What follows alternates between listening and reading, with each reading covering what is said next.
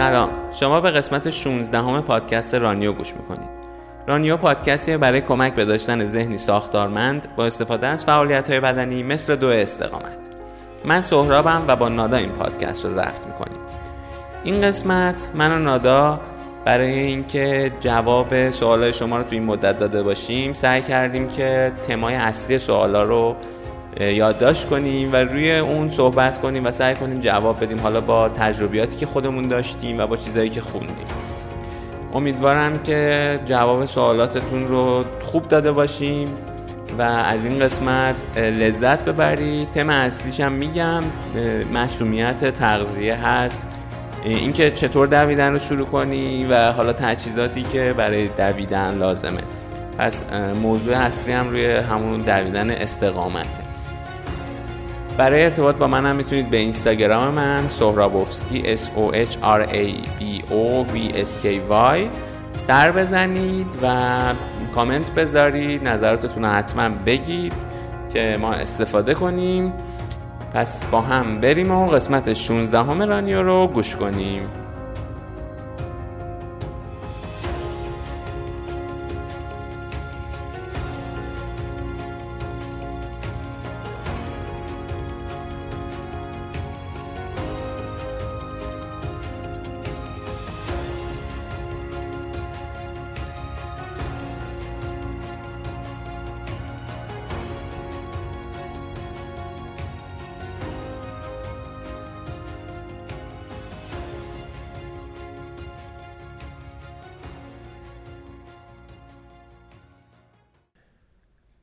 نادا یه سوالی که خیلی میشه از حالا من یا فکر می‌کنم حالا از تو هم پرسیده شده قضیه مصدومیت. درست. من فکر می‌کنم که دوی استقامت یعنی خب دو سبکای مختلف دارم و استقامتش حالا تریل داره رود داره و اینا. ولی این دویدن خیلی ورزشیه که برخلاف ظاهرش می‌تونه باعث به وجود اومدن مصدومیت بشه. تو خب تجربه داشتی همین الان درگیری داری باهاش. سلطان مصدومیت آره. خاور میانه. که مزمنم شده. یکم از تجربه خودت بگو که حالا فکر می‌کنم چون مشابه هستش با خیلی چیزی درست. حالا اینی که گفتی این حرفت که دویدن برخلاف ظاهرش می‌تونه خیلی کلا آ... یعنی آسیب و مصدومیت داره این کاملا درسته. یعنی آمار اصلا نشون میده. هم من تو ترجمه برن توران چند بار طالبش برخورد کردم. بعد خودم هم چون دیگه دیدی دیگه من کلا تقریبا بیشتر امسال رو فکر کنم بیشتر از دویدن با مصونیت سر کله زدم خیلی هی مشتاق میشم برم ببینم که خب چیه مثلا قضیه.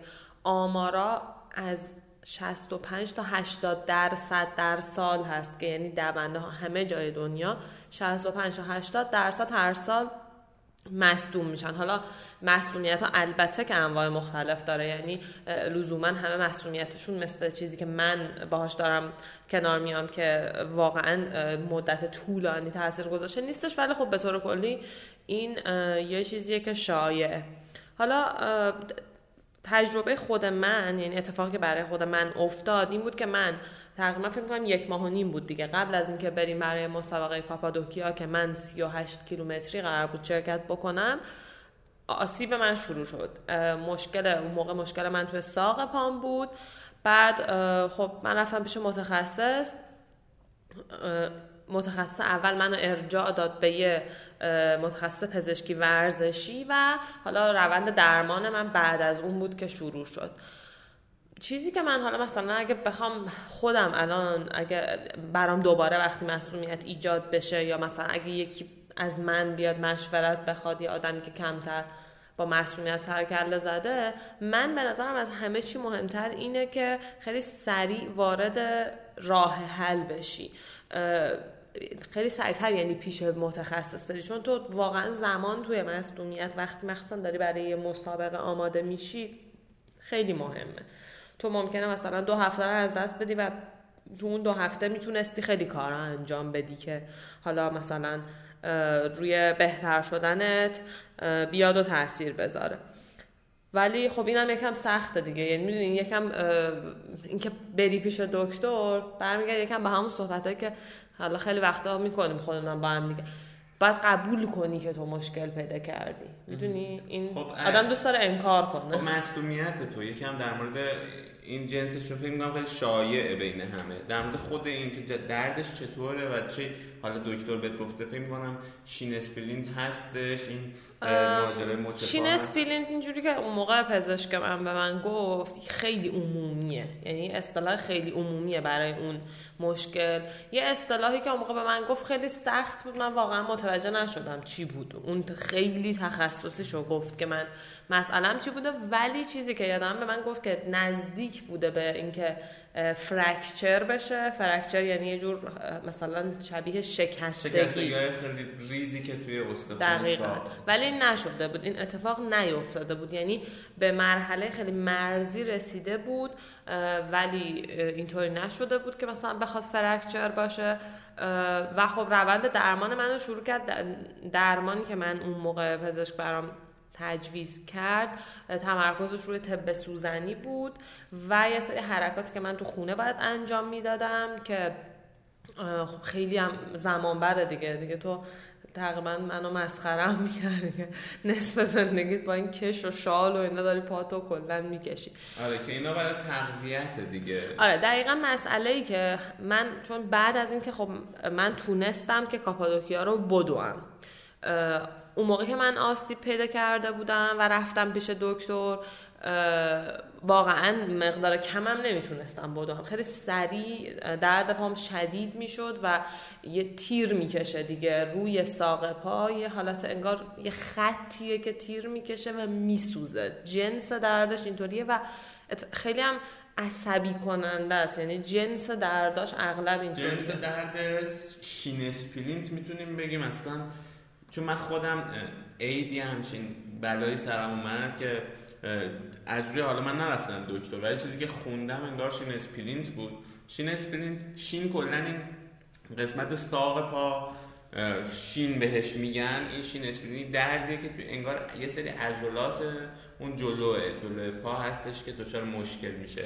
حالا دقیقش من نمی‌دونم ولی فکر می‌کنم یه همچین چیزی بود موقع که یکم در موردش خوندن و دقیقا همینه دیگه. کلا اون دردایی که به ساق مربوط میشه تو اون محدوده است دسته‌بندی کلی shin splint و خب سوزش داره مخصوصا موقع دویدن یه جوریه که تو خیلی سخت می‌تونی بدوی و و اینکه افزایشیه. یعنی یه چیزی که خیلی مهمه که من حالا پزشک خودم آدم هیچ وقت نمی‌تونه توصیه که متخصص بهش کرده برای دیگرانم بگه ولی یه چیزایی هم هست که میشه.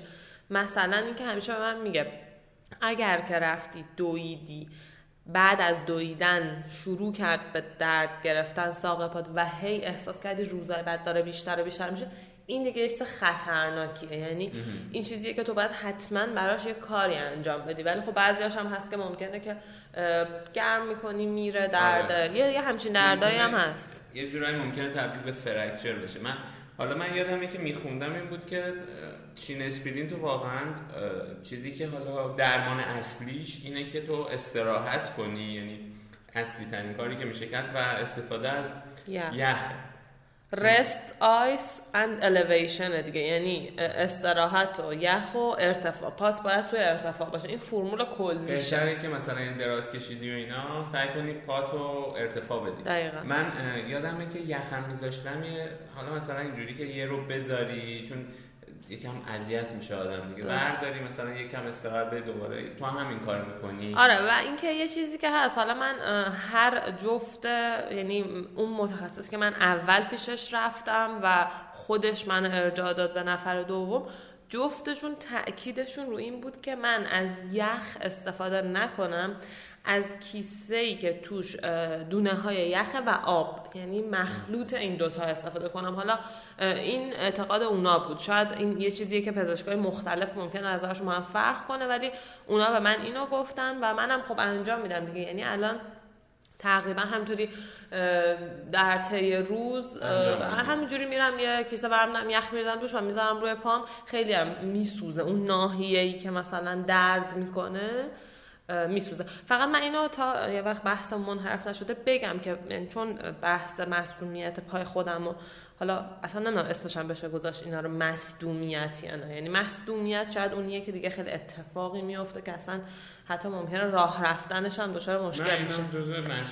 آره ولی خب دکتر من یه مقدار رو این کلمه چون بحث می‌کنه. ببین اینا بود کلا نمی‌ذاره که تو حالا یا کلا بدترین حالتش اینه که نمی‌تونی اصلا بدوی یا اینکه سرعت تو رو می‌گیره کیفیت تمرین تو رو می‌گیره. آره من بعد از اینکه کاپادوکیا رو تونستم بدوم اون پنج کیلومتر آخر دقیقا الان جنس مشکلی که دارم مشکلیه که تو اون پنج کیلومتر آخر دوی کاپادوکیا داشتم که این زیر زانوم یه جایی خیلی تیر می‌کشه که پزشک به من گفت مسئله اینه که تو آسیب نداری اما زانو ضعیفه. و زانو تو باید تقویت کنی دیگه. الان عمده کاری که من برای حالا درمان می‌کنم اینه که همین حرکات تقویه خیلی چون به طب سوزنی و فیزیوتراپی و اینا یه چیز دیگه که خیلی شایعه این تاندونه که حالا اصلا کلا محدوده زانو که همون رانرز هستن یه چیز معروف تو ورزش. اولین آسیب شایعه آره. که حالا برای خود من مسئله تاندون بود و خیلی های دیگه می‌بینم که مشکل اینو دارن که زانوشون درد می‌گیره. من می‌تونم از تجربه خودم بگم و چیزایی که شنیدم. چون خب ما که دکتر نیستیم حالا بگیم که چیه داستان. ولی تجربه من این بود که موقع تمرینات ماراتون که انجام می‌دادم این بود که هی درد می‌گرفت دردش زیاد می‌شد. و خب وقتی که دو من تموم می‌شدم این درد ادامه داشت. های مدتی. و خب من احساس می‌کردم یه چیزیه که نباید باشه چون تو همه که اتفاق نمیافتاد. ولی کاری هم براش نکردم و حتی بعد ماراتون پا شدم رفتم یه جای تریلم دویدم که بعد اون دیگه اصلا ریخ بیرون و کلا باعث شد که منم برم فیزیوتراپیش یه هولوش 5 6 جلسه فیزیوتراپی کردم که من گفتن تاندون پاته و اون روشی که حالا منو درمان کردن که حالا برای من خیلی سریع جواب داد این بود که یکی میشه اونجا قشنگ منو شکنجه این شروع می‌کرد بازی کردن با این درده قشنگ اون ناحیه‌ای که درد می‌کرد و فشار شدید می‌داد که من جلسه اول قشنگ جیغم در اومده بود. ولی خب خیلی سریع خوب شد. یعنی هم این بود هم این که از لیزر و اینا هم استفاده می‌کردن و حالا از این جریان الکتریسیتی که برقرار می‌کنه اسمش نمی‌دونم. الکترود. الکترود می‌ذارن و اینا. و اینکه حالا تحریک می‌کنه اونو. درست. من خب این خیلی برای تو طب سوزنی نداشتی. نه.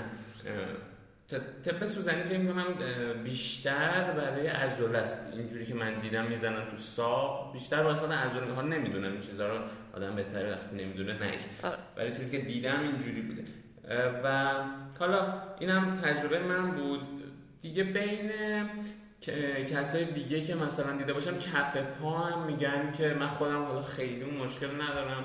کف پا هم درد می‌گیره که حالا یکی از روش هایی که میشه این دردش رو بهتر کردم استفاده از این توپای تنیس و یه سری تمرین اینجوریه که ماساژ میدن. و کلا هم برای اینکه حالا حالا اینکه بهتر اصلا وارد مسئولیت نشین چه کارهایی بکنیم اگر بخوایم در این مورد حرف بزنیم بحث ریکاوریه دیگه. یعنی خیلی ریکاوری بخش مهمی از ورزشه که حالا ماها که مثلا واردش میشیم و شاید مربی و اینو نداریم فکر کنیم ریکاوری مثلا حالا سوسول بازیه یا مثلا بیخودیه و یا سرد کردن حتی. یعنی از سرد کردن, آره، بعد از دویدن. دقیقا از سرد کردن شروع میشه بعد حالا اینکه کارهایی که تو باید بکنی که سریعتر بدن به بازسازی خودش بپردازه برای حالا تجربه ورزشی بعدیت که من خودم مثلا الان استفاده می‌کنم تو هم استفاده می‌کنی از ترکیب همین آب و یخ که پامونو می‌ذاریم توش که خیلی خوبه قشنگ. یعنی وقتی که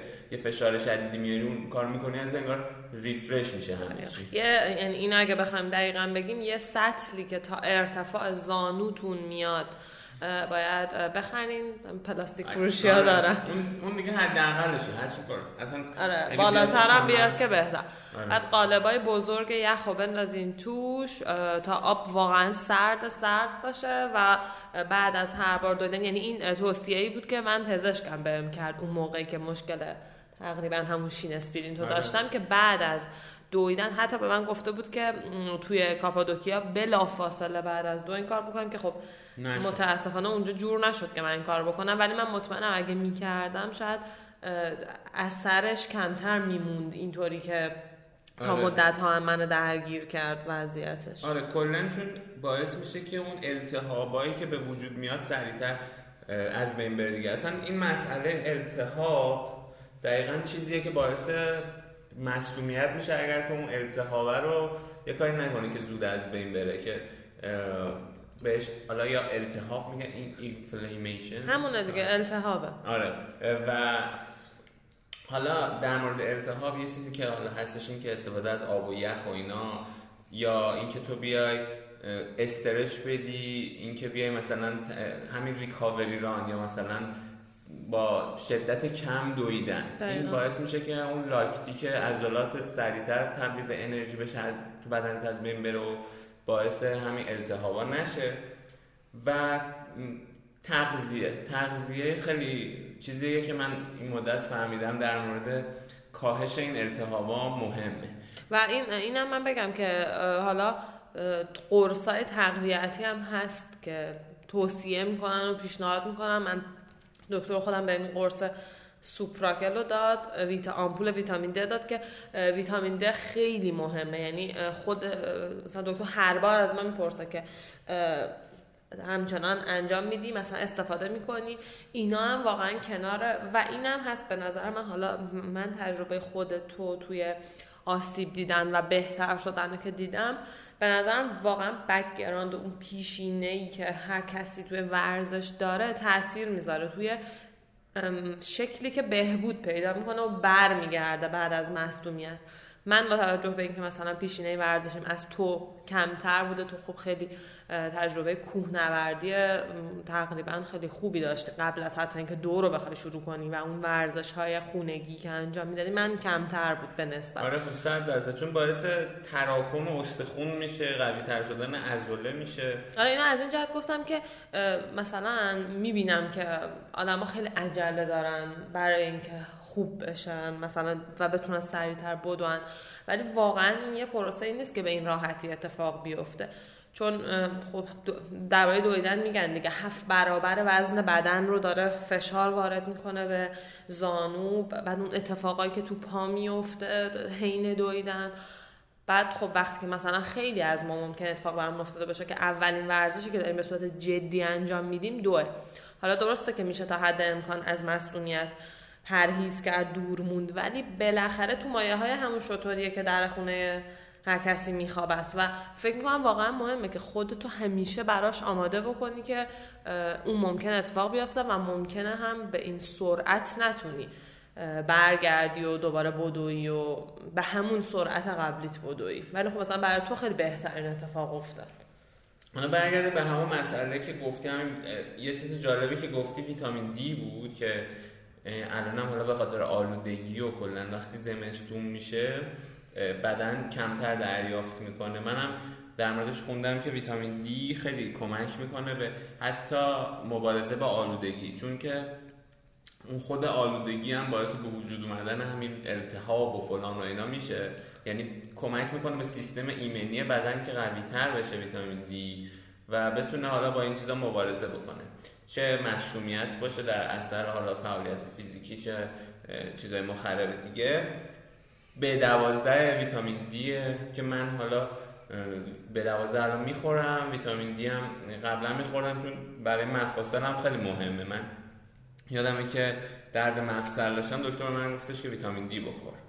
یه موقعی داشتم این درد و, و کسایی که درد دارن حتما به نظر ماهی یه دونه فکر کنم دوز هزارش هم هست نمی‌دونم یه همچین چیزی. آمپولش هم هست دیگه. آره من قرصشو می‌خورم و حالا این بحث اینم فقط بگم که ویتامین دی آزمایش هم داره آره که آره. می نویسن و سطح ویتامین دی هر کسی رو نشون آره. میده و خیلی به خصوص زنا خیلی به خاطر اینکه ما آفتاب کمتری هم بدنمون به خاطر پوششمون دریافت می‌کنه خیلی ممکنه که این مسئله رو پیدا کنن و خیلی خوبه که مثلا کمبودش باعث خستگی مفرط و اینا هم میشه آره خیلی ویتامین دی رو خیلی آره. پیشنهاد می‌کنن که حتما همه بدن آزمایشش هم سخت نیستش حالا این بحث مکمل شبیه تغذیه است دیگه. کم بریم سمت تغذیه که اینم گفتیم که خیلی کمک می‌کنه به جلوگیری از مسمومیت یه چیزی که من اخیرا خب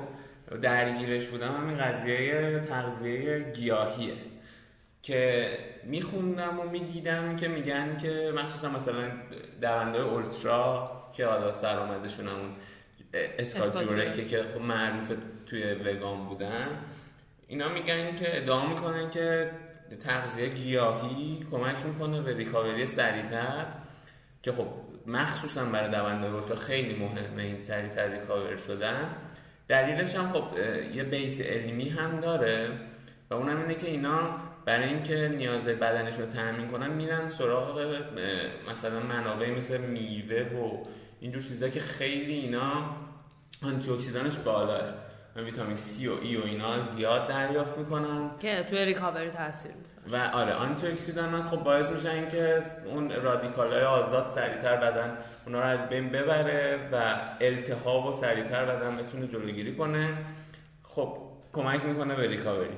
حالا من نمیگم که تغذیه گیاهی باید باشه که اونا خب اینو میگن ولی این قسمتش رو شاید نمیگن که تو اگر حالا تغذیت هر مدلی که هست زیاد استفاده کنی از منابع گیاهی منابع آنتی اکسیدان دار همین اتفاق برات میفته البته یه چیزی که حالا باز یه ادعایی که وجود داره که من دقیقا نمی‌دونم که علم تا کجا رفته که اینو اثبات کرد. می‌دونم که اثبات دقیقی ازش نشده هنوز و اونم اینه که گوشت مخصوصا گوشت قرمز باعث میشه بدن التهاب بیشتری داشته باشه.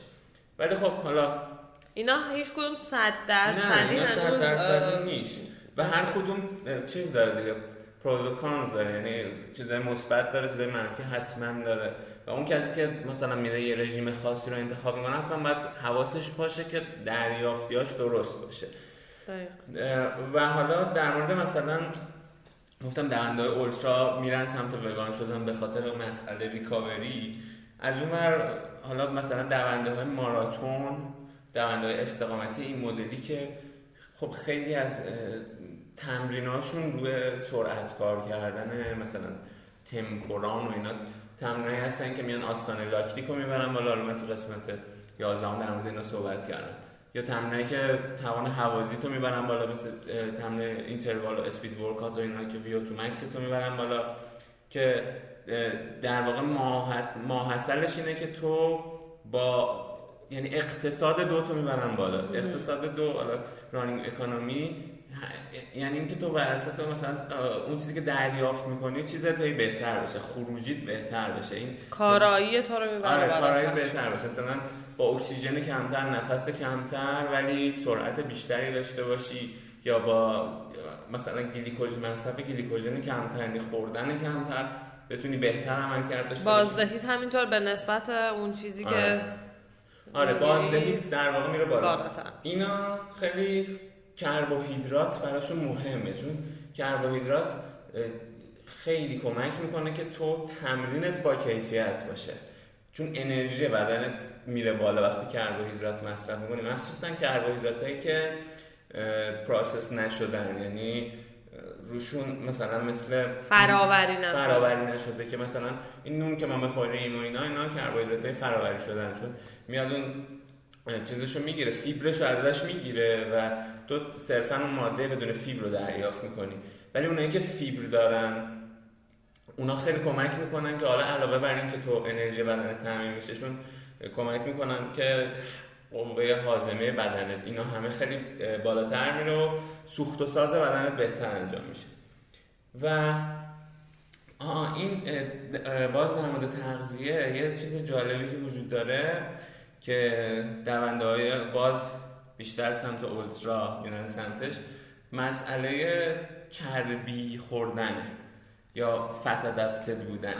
حالا انگلیسیش. یعنی اینکه بدن عادت می‌کنه به مصرف چربی به عنوان سوخت اولیه. چون میگم باز دونده اولترا خیلی به فکر پرفورمنس نیست. مثل دونده ماراتونی مثلا تو دو ساعت سه ساعت می‌خواد دیگه ماکسیموم چیزی که بدنش داره رو به نمایش بذاره. اینا دونده اولترا خب می‌خوان بتونن مثلا طرف می‌خواد چهل ساعت بدنش رو فعال نگه آره. داره دیگه. این براش و اینکه این بدن مخصوصا توی حالا مثلا رئیس های مثل کاپادوکیا و اینا اینجوری نیستش که تو احساس کنی که ممکنه که میگن دوندا دوچاره چیزی میشن به نام هیتاند و هیتین دوال هیتاند وال همچین اصطلاحی داره که یعنی انقدر انرژی بدنشون تخلیه میشه که انگار مثلا با صورت می‌خورن به دیوار. دیگه اصلا نمی‌تونه بره جلو. هیچ کاری نمی‌تونه دوچاره توهم هم میشن. یعنی توی مثلا مسابقه های مثل بدواتر بارها اینا توهم دیدن مثلا کنارشون یه کسی آره. دیدن که وجود نداشته واقعا آره. مثلا یه دختری آره. طرف کنارش دیده که اصلا اون نبوده یعنی آره. فشار توی این مسابقه که توی گرمترین نقطه دنیا تقریبا برگزار میشه به این حد بالا آره. برای هم مثلا که اسکات جورک هم که گفتی یه بار به طرز شگفتی آفرینی توش اول میشه آره. که آره. گفتی که اونا خب براشون اینا, اینا براشون این مهمه که بدنشون روشن باشه در واقع چون همون رئیس های آمریکایی مثل همین بدواتر اینا که گفتی یعنی رئیس هر چقدر طبقه بندیشون میره توی این race های سختتر سختتر از نظر اینکه به چالش می‌کشه بدن تو رو. اینا self support میشن دیگه. یعنی این مثل مثلا کاپادوکیا نیست که ده کیلومتر بری checkpoint checkpoint بادم شکلات چی بده checkpoint هاشون با خودشون آره اینا خودشون بعد مثلا یه گروهی اگر بخوان داشته باشن که اونا مثلا تو هم Badwater که میگی طرف با ماشین را بیفته بیاد. آره یه ون دارن اکثرشون. آره بعد بیاد. یعنی چند نفر علاف باید بشن که این مثلا علاف نیستن مثلا متخصص با خودشون می‌برن مثلا آره. متخصص پزشکی ورزشی با خودشون می‌برن طرف متخصص تغذیه با خودش می‌بره یعنی توی تیمی که با خودشون دارن اونجا توی اون ساعت های طولانی که میرن گروهی همچین مثل خدم پروازی هن. یعنی آره. در این حد خب، واقعا الیتاشون آره ولی کسایی که کلا شرکت می‌کنن میرن به این سمت که من کاری کنم. حالا بدواتر رو اینا آره ولی مثلا کسایی هستن چالش های رئیس های دیگه هست که سختتر از حتی بدواتر ایناست که بیشتر توی آلاسکا یا قطب شمال و ایناست. مثلا آلاسکا یا رئیس فکر کنم سه هزار مایله یا همچین چیزیه. بعد تو بعد مثلا توانایی زنده موندن توی شرایط سرد و بلد باشی. آره. اصلا بتونی اونو تمومش کنی. یا مثلا همون بارکلی اینا که بارکلی هم مثلا دومین ریس سخت دنیا اون ماراتون سابلس هم فکر کنم تو رده اینا میاد دیگه. آره اینا چیزایی هم که طرف چون محدوده مثلا غذایی که با خودش می‌بره و اینا باید خیلی بدنش بره به این سمت که بتونه از ذخایر چربی به عنوان سوخت استفاده کنه. و خب شروع می‌کنن به به سمت fat adapted شدن یا بردن به سمت رژیم keto, keto که, بله. که به جای گلیکوژن از کیتوژن استفاده می‌کنن و یعنی بدنشون استفاده می‌کنه و اینم باید بدن رو تربیت کنی که میان خب درصد چربی دریافتیشون از غذا خیلی می‌برن بالا و کربوهیدرات خیلی کم فرمول داره دیگه تقریبا آره مثلا 75 درصد فکر می‌کنم چربی رژیم غذایی حالا اون کیتو یعنی کسی آره.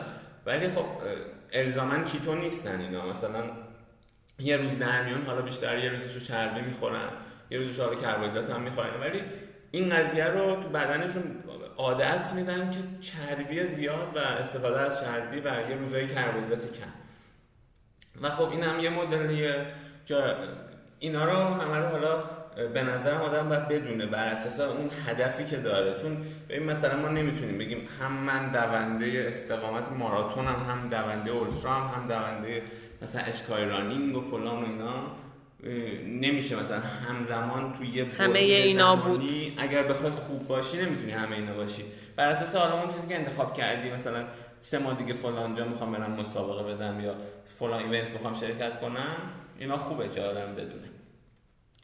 و حالا من خودم که می‌دونی دیگه این مدت خیلی رفتم سمت همین پلنت بیست شدن یا وگان نمی‌تونم بگم وگانم من چون که وگان شد وگان یه جور چیز اخلاقی هستن یه ایدئولوژی. خیلی ایدئولوژی که بیشتر آره از این که بخواد تغذیه باشه. دقیقا.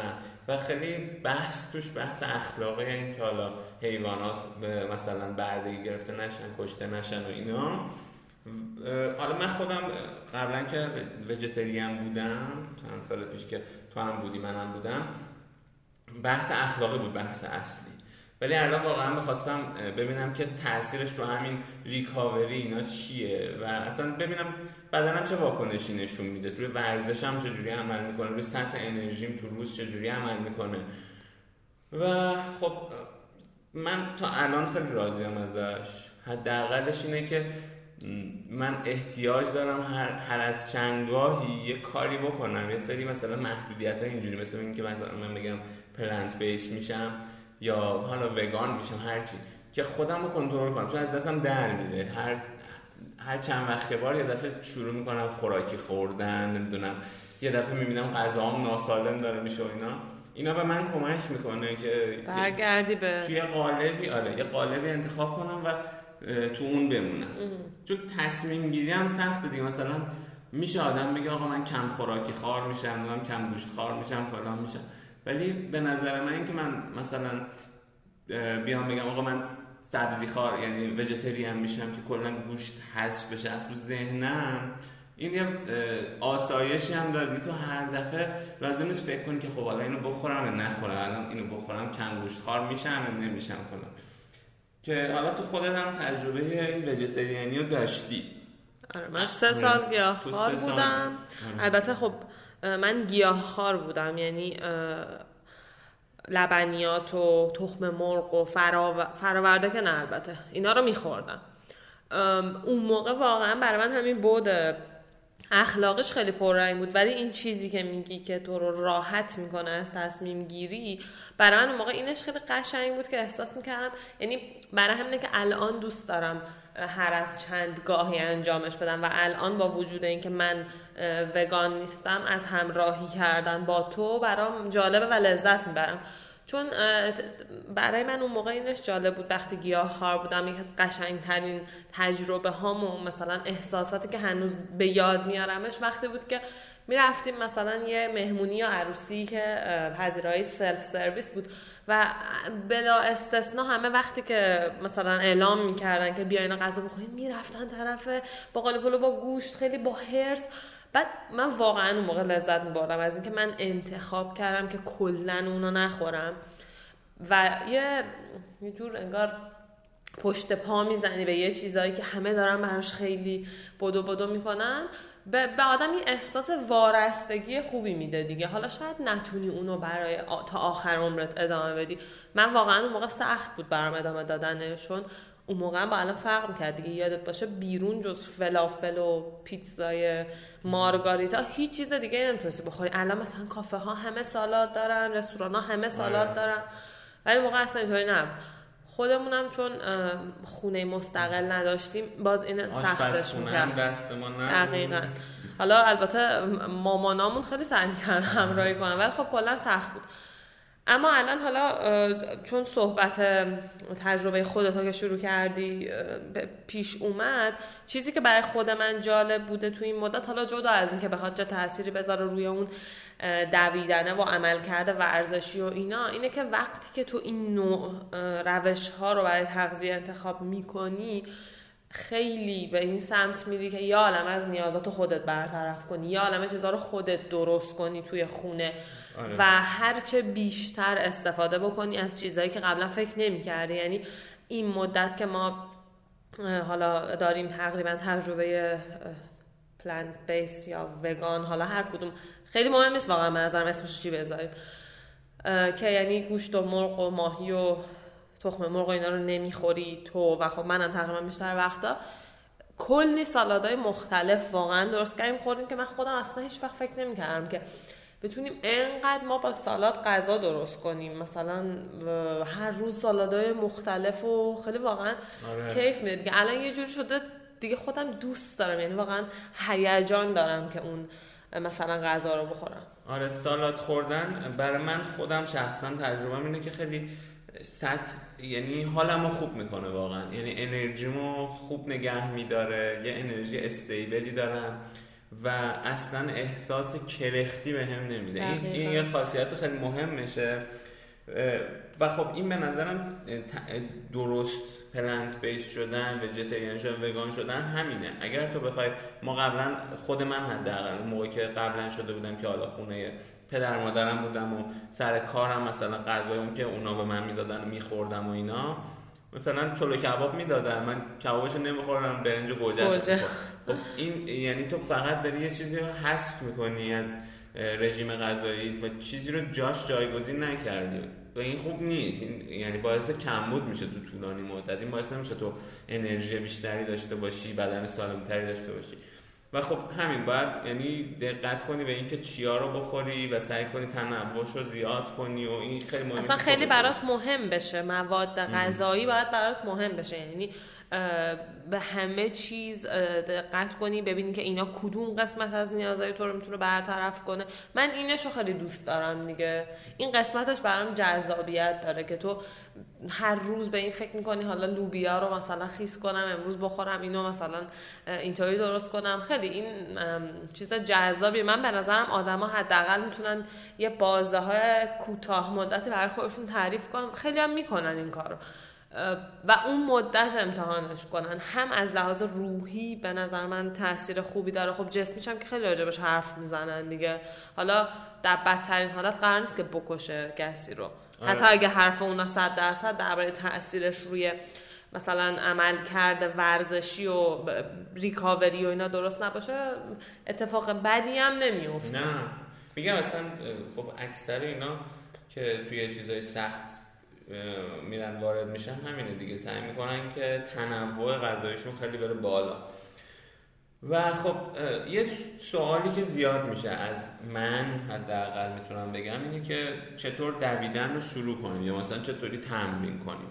خب اول من چیزی که به نظرم باید گفت اینه که من که مربی نیستم بگم که چی. به نظرم کسی می‌تونه اینو بگه که با آدمای زی... اولا که فیزیولوژی ورزش رو بدونه. حالا من در مورد یه سری مطالعاتی داشتم و دوره هایی رفتم. ولی باید سابقه تمرین کردن با آدم های مختلف تو سطح های مختلف داشته باشه که مثلا وقتی که تو رو می‌بینه اولا سطح تو تشخیص بده بعدش هم به تو بگه که خب تو بهتر چجوری تمرین کنی که آسیب نمیدی ولی به طور کلی دویدن از نظر خود من ورزش یعنی پیش نیازداریه. اینجوری نیست که تو تصور عامه شاید اینه که پیش خودش پیش نیاز همه ورزش هست میگن مادر, مادر همه آره. ولی نه به شدت همون چیزی که گفتیم آسیبش بالاه و چیزیه که باید پیش نیاز داره که مثلا تو سعی کنی عضلات تو تقویت کنی انعطاف پذیری تو ببری بالا. یعنی مثلا ورزش هایی که فیتنسه بیشتر انجام بدی حالا من خودم تجربه اون ورزش خونگی رو داشتم ولی کلا اگر بتونی انعطاف پذیری تو بری بالا عضلات تو قوی تر کنی توی مثلا باشگاه بدن سازی خب خیلی راحت تر واردش میشی و اینکه حالا چیزی که به طور کلی میگم برای شروعش اینه که ترکیبی باشه از جاگ کردن یعنی نرم به اضافه راه رفتن که خب اولش بیشتر راه رفتنه. حالا یه فواصل کوتاهی تو مثلا جاگ کرده یا نرم دوی داری و بعد اینو رفته رفته خیلی با صبوری این نرمدویه رو زیاد می‌کنی و خب ایزیران یعنی همون نرمدوی حالا با یه شدت یه ذره بالاتر از نرمدوی یه چیزیه که مخصوصا آدمایی که تازه شروع کردن تا حتی مثلا شاید یکی دو سال به نظرم خیلی خوبه که تمرین اصلیشون ایزیران باشه. حتی خود من الان مثلا بیشتر تمرینایی که می‌کنم ایزیرانه یعنی فشاری که به بدنم میارم فش... مثلا شاید 60 درصده 50 درصد 60 درصد میاره. و مثلا خیلی چیزتره دیگه. تو محدوده امنتر تو میمونی. وقتی که بیشتر تمریناتت ایزیران باشه. مگر اینکه تو رفتی مربی گرفتی مخصوص. بهش گفتی آقا من مثلا تا به حال ندویدم الان می‌خوام برم یه ماراتون رو تموم کنم. یه مربی اختصاصی داری داره به تو تمرین میده. اون فرق می‌کنه فکر می‌کنم قضیهش و تو حالا به نسبت اون تمام تمرینات بدنسازی هم انجام میدی کار دیگه هم می‌کنی. ولی در حالت عمومی بهترین فرمول اینه که همون من نظر اون مربی هم اگه باهوش باشه بیشتر ایزیرا میده.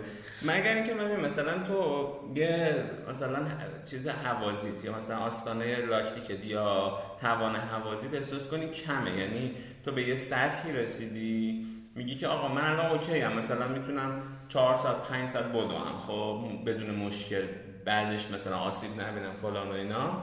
ولی سرعت هم مثلا خوب نیست به نظرم. می‌خوام ببرمش بالاتر. اینا دیگه مثلا حالا تمرین اسپید ورک اوت مثلا یا اینتروال یا نمی‌دونم فارسی نداره واقعا. تمرین سرعت بگیم حالا. اینا یا مثلا تمپو که تو شدت رو می‌بری بالا 70 80 درصد 90 درصد بیشتر. می‌بری بالا توی یه بازه زمانی که این توان تو ببری بالا. یا تمرین تو ارتفاع که خیلی مهمه. من خودم خب تاثیرش رو دیدم که توی مدت کوتاهی چقدر مثلا باعث شد که من واقعا سرعتم بره بالا. آسیب داره آسیبش هم. بالاه به همون نسبت. ولی خیلی تو رو میندازه جلو. و اگر چون دوندهای کنیایی هستن به همین معروفن دیگه. میگن تو کنیاشون ارتفاع سطح دریاشون دو 2000 متره 2000 تا 3000 متره. اینا چون تو اون ارتفاع تمرین می‌کنن این دیافراگم و این عضلاتی که برای تنفس استفاده میشن خیلی قوی میشن. و خب اینا برای همین خیلی راحت تر نفس می‌کشن. و به طور کلی خب پس ارتفاع توی میگم تمرین توی ارتفاع هم خیلی مهمه و خیلی مهمه که یعنی برای اینکه تو بتونی توی مدت کوتاهی ببری بالا. و الان هم که هوا آلوده است چون یه موزلی که ما الان داریم همین آلودگیه و اینکه چیکار کنیم؟ به نظرم باز این ارتفاع خیلی خوبه. یعنی بهانه بشه که ما بریم توی حالا ارتفاعات شهر خودمون. اطراف شهرمون. آره اطراف شهرمون تمرین کنیم. و یه, یه کار دیگه هم که میشه کرد اینه که بری تو باشگاه توی این جیما مثلا تردمیل. چون داخل فضایی که بسته باشه کنار ترافیک نباشه خب ذرات معلقه کمتر این حالا چون بحث آلودگی باز کردی اینو من بگم که خیلی روزا اون سطح شاخص مثلا می‌زنه ناسالم. ولی دقیقا در توضیحش میاد ناسالم برای گروه های حساس کودکان و سالمندان. حتی برای از اون بالاترش هم چی توضیحی که اون میده اینه که افراد مثلا ناسالم فعالیتشون رو اصلا دیگه نرن بیرون ولی افراد سالم سعی کنن مثلا کم کنن. یعنی چون خیلی وقتا من مثلا احتمالا بر تو هم پیش اومده و بیشتر کسانی که می‌دونن این تجربه رو داشتن حالا یه فعالیتی دارن. میان می نویسن که وای تو چطوری رفتی تو این آلودگی دویدی؟ نمی‌دونم. حتی یکی از دوستای من نمی‌دونم چطور اینو متوجه شد که گفت به اندازه چند نخ سیگار تو به خودت آسیب زدی که رفتی دویدی توی این. یکی اینکه اینه یعنی خیلی روزاش اصلا اون آلودگیه روی ارتباطی به اینکه آدم های سالم چه کاری انجام بدن نداره و اینو من حالا چند بار تا حالا هم گفتم مقالشم فکر می‌کنم بتونم دوباره پیداش کنم. من پارسال که با دوچرخه می‌رفتم کلا سر کار یه بار پارسال تازه روزهای آلده خیلی کمتر سرچ کردم که می‌خواستم مطمئن بشم که مثلا اشکالی پیدا نمی‌کنه که من با دوچرخه برم. اون مطلبی که من پیدا کردم که یه منبع معتبری هم بود می‌گفت که به طور کلی اینکه شما نظم تمرینیتون رو کنار بذارین آسیب بیشتری براتون داره ضرر بیشتری براتون داره و در کل به جز محیط هایی که آلودگی صنعتی دارن یعنی آلودگی صنعتی خیلی فرق می‌کنه با این چیزی که ما حالا من نمی‌خوام برای بقیه نسخه بپیچم چیزی که خودم طبق اون رفتار می‌کنم و میگم. بهتره که شما تمرینات خودتون رو داشته باشین اون کارهایی که داین می‌کنین رو انجام بدین چون اون بدن در نهایت در دراز مدت اون براش خیلی مهمتره که شما به تمریناتتون ادامه بدین حالا از اینکه داشتی می‌گفتی که آلودگی می‌تونن برن تو ارتفاع که آره. چیز باشه به اینجا رسیدیم. مختلف چیز دیگه آلودگی فرق می‌کنه. مثلا کنار خیابون باشی من یه چیزی بی بی سی نشون می‌داد. دیدم که مثلا یه دستگاهی بس کردن یک سنسور مانندی بس کردن با یه سری آدم اینا می‌رفتن تو شهر مثلا کاراشون رو انجام می‌دادن و اینا. بعد نموداری می‌داد که کی مثلا بیشترین میزان آلودگی و اینا دریافت می‌کردن که کمتری بود. خب وقتی که سر کارشون نشسته بودن خیلی کم بود. یعنی تو جای بسته. و وقتی که مثلا تو پشت فرمون بودن یا توی تاکسی بودن خیلی زیاد بود. چون که تو خیابون بودن کنار اگزوزا بودن. خب این جاهای مختلف فرق می‌کنه. مثلا تو پارک قطعا کمتر از کنار خیابونه. و و خب دم صبح یعنی وقتی که تازه صبح شروع نشده یعنی مردم نیومدن با ماشینشون بیرون باز خیلی کمتره. ولی خب اون عددی که ما می‌بینیم خیلی کلی یه چیزو برای کل مثلا حالا تهران یا هر شهر دیگه خیلی کلی زد تو سایت همون خود شاخص آلودگی پایینش که حالا میریم یه نقشه داره دیگه که اونجا می‌زنه. که خیلی وقتا بام باملند یا همون دریاچه چیتگر کمترین آلودگی رو داره تو تهران. توی تهران. آره. حالا من نمی‌دونم برای شهرهای دیگه هم این سیستم نقشه رو دارن یا نه. خب یه سوال دیگه که باز میشه تجهیزات که اینا واقعا چیزاییه که من خودم هم همیشه برام سوال می‌شده. خب مثلا اینکه چه کفشی من بگیرم خوبه.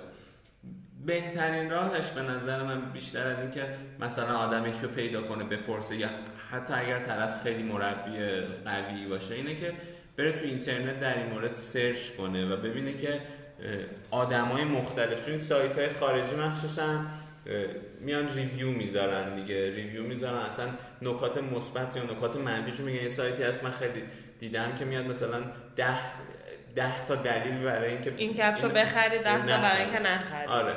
میاد اینا رو میگه بعد مثلا گزارش میده از ریویو هایی که یه آدمه مثلا بررسی می‌کنن ریویو های مختلف یه آدمه آدما میارن که میگه یه سری گفتن مثلا چه می‌دونم پاشنش مثلا ممکن تنگ باشه یه همچین چیزایی. آره مثلا برای کسی که پنجاش پهنه شاید آره. خوب نباشه. مثلا یه سری گفتن آره ما آره. پنجمون اذیت می‌شده. تو وقتی اینا رو می‌خونی با توجه به فرم پای خودت یه دیدی پیدا می‌کنی. بعد حالا مرحله بعد اینه که خب اونو بپوشی.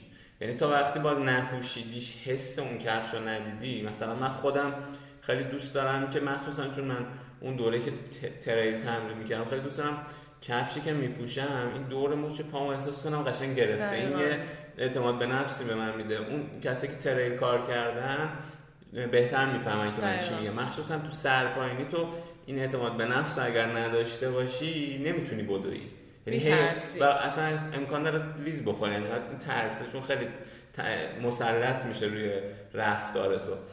و آره این مثلا برای من مهمه. خب من وقتی میرم دنبال کفش تریل به این مثلا باید دقت بکنم چون می‌دونم برای مهمه. کفش تریل هم کلا کفشاییه که برای چون مثلا شاید بعضی ندونن. برای آره مسیرهای غیر آره اون اون الان میگم الان می‌خواستم در مورد احساسی که تو از کفش می‌گیری خب احساس اولیه یعنی وقتی میپوشی حالا فارغ از اینکه برندش چیه و اون انتظاری که ازش داری که احساس امنیت توش می‌کنی احساس راحتی توش می‌کنی این این برای همین منحصر به فرده. به نظرم خیلی چیزی نیستش که تو بگی مثلا فلانی من چه کفشی بخرم بگه این خوبه برو بخر. خب حالا میگم یه سری چیزا میشه کلیت گفت ولی باز به نظرم هر کسی باید بره خودش بخونه در موردش که انتخاب کنه. خب کفشا دو جورن همونطوری که گفتیم. یه سریشون برای تریلن یا حالا جاده خاکی چیزی که تو آسفالت نباشه توی جاده نباشه جاده آسفالتی که حالا می‌تونه برف باشه خاک باشه سنگ باشه هر چیزی. و کفشایی که مخصوصا همین جادن که این کفش جاده و خودشون باز به دو نوع مختلفن دیگه. یعنی هم برای race داریم هم برای تمرین داریم. اونایی که برای تمرینن اونایی که لایه های محافظ بیشتری دارن که خب سنگین ترشون هم می‌کنه ولی خب برای تمرین کردن مناسب ترن و کفشایی که برای مسابقه دادن که مثلا ما می‌خوایم فقط یه time محدودی اونا رو بپوشیم و خب مهم اینه که سبک باشن برای همین لایه محافظ ندارن. و این حالا این دو جور کفش رو ما داریم که بر اساس نیازمون یا بودجهمون و اینا اصلا می‌خوایم که مثلا حالا دو جورش رو داشته باشیم یا نداشته باشیم دیگه میریم سراغش. پس این سرچ کردنه کلا جستجو کردنه هر کس خیلی مهمه. باز حالا در مورد کفش تریل هم این هستش که مثلا این چسبندگی کفشون خیلی باید خوب باشه. آجشون باید مناسب اون مسیر باشه. مثلا مسیرهای خاک آج خیلی بلند نمی‌خوام ولی مثلا مسیرهایی که حالا تو گل تو برف و اینا بیشتر آجای بلندتر استفاده هر کسی هم واقعا مثلا من خودم پام چون پنجم پهنه یه سری از اون مثلا کفشای تریل اصلا زیاد بر پای من حس خوبی نمیده وقتی میپوشمشون. انگار که اینو خیلی تنگ می‌گیره. ولی یه مدل های دیگه ایشون توی پای من خیلی احساس بهتری میده. حالا به خصوص توی کتونی های تریل که انگار وزنشون بیشتر میشه من اینو خودم خیلی حس کردم. آره. بعد ساعت و اینا حالا تجهیزات دیگه ایه که باز اکثرا که وارد این چیزا میشن حالا مخصوصا تو طبیعت رفتن استفاده می‌کنن. خارج از طبیعت هم حالا توی جاده و اینا کلا ساعت جی پی اس دار.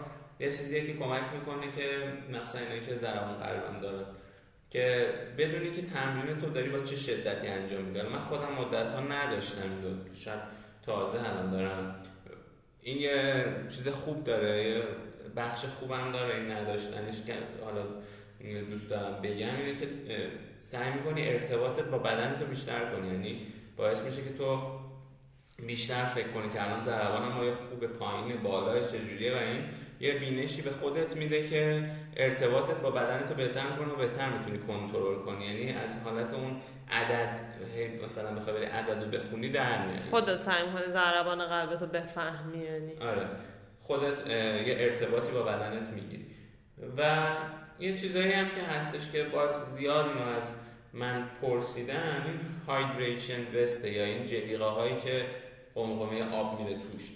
اینا حالا اسمای مختلف بهش میگن بر اساس اون شکلی که اون قمقمه هست که یا میگن مثلا کمل بک اینایی که مثلا یه محفظه آبی داره میره توش قرار می‌گیره شیلنگی ازش میاد بیرون برای آب خوردن یا همینه که قمقمه داره.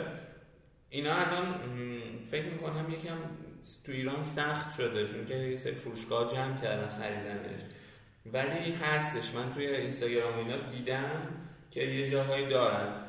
و کلا برای دعای مسافت بالا که مثلا حال خارج از شهر به درد می‌خوره. یعنی اگر مثلا یه همچین شرایطی کسی نمیره به نظرم حالا لزومی هم نداره که خیلی به فکرش باشه. یا مثلا اگر می‌خواد توی مسابقه تریلی با مسافت شرکت کنه چون فکر می‌کنم خیلی هاشون اینو لازم دارن که همراه باشه مثلا ظرف جز ملزوماتشونه آره ظرف آب نه حالا مثلا خود اون کولهه با اون شکل شمایلش ولی مثلا میگن یه ظرف آبی باشه که خب خوب اونو داشته باشه دیگه.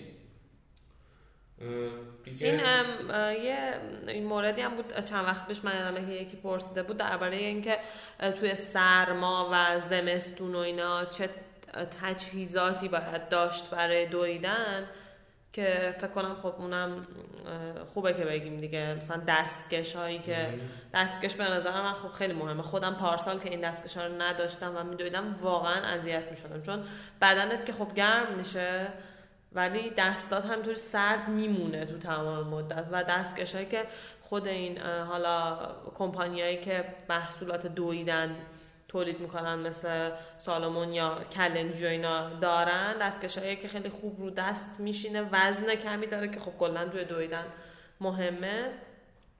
یکیش اینه یکیش این هاییه که اونا هم خیلی سبکن و جمع میشن.